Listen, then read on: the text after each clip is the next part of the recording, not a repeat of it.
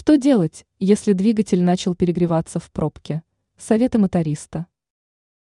Перегрев двигателя может привести к серьезным повреждениям, устранение которых влетит в копеечку.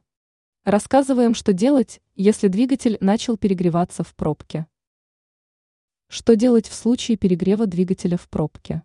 Первым делом нужно включить печку на максимум, это позволит отводить тепло в салон и остужать антифриз. Включенная на максимум печка быстро охладит антифриз до нормальных показателей. Чтобы снизить температуру в салоне, опустите все стекла. По возможности съедьте с дороги, остановитесь, заглушите двигатель. Далее открываем капот, ждем минимум 10 минут, проверяем уровень антифриза. Подождать нужно, чтобы не обжечься горячими парами антифриза. Если перегрев не связан с низким уровнем антифриза, попробуйте устранить поломку на месте. В противном случае дальнейшее движение возможно только по свободной дороге и с включенной на максимум печкой.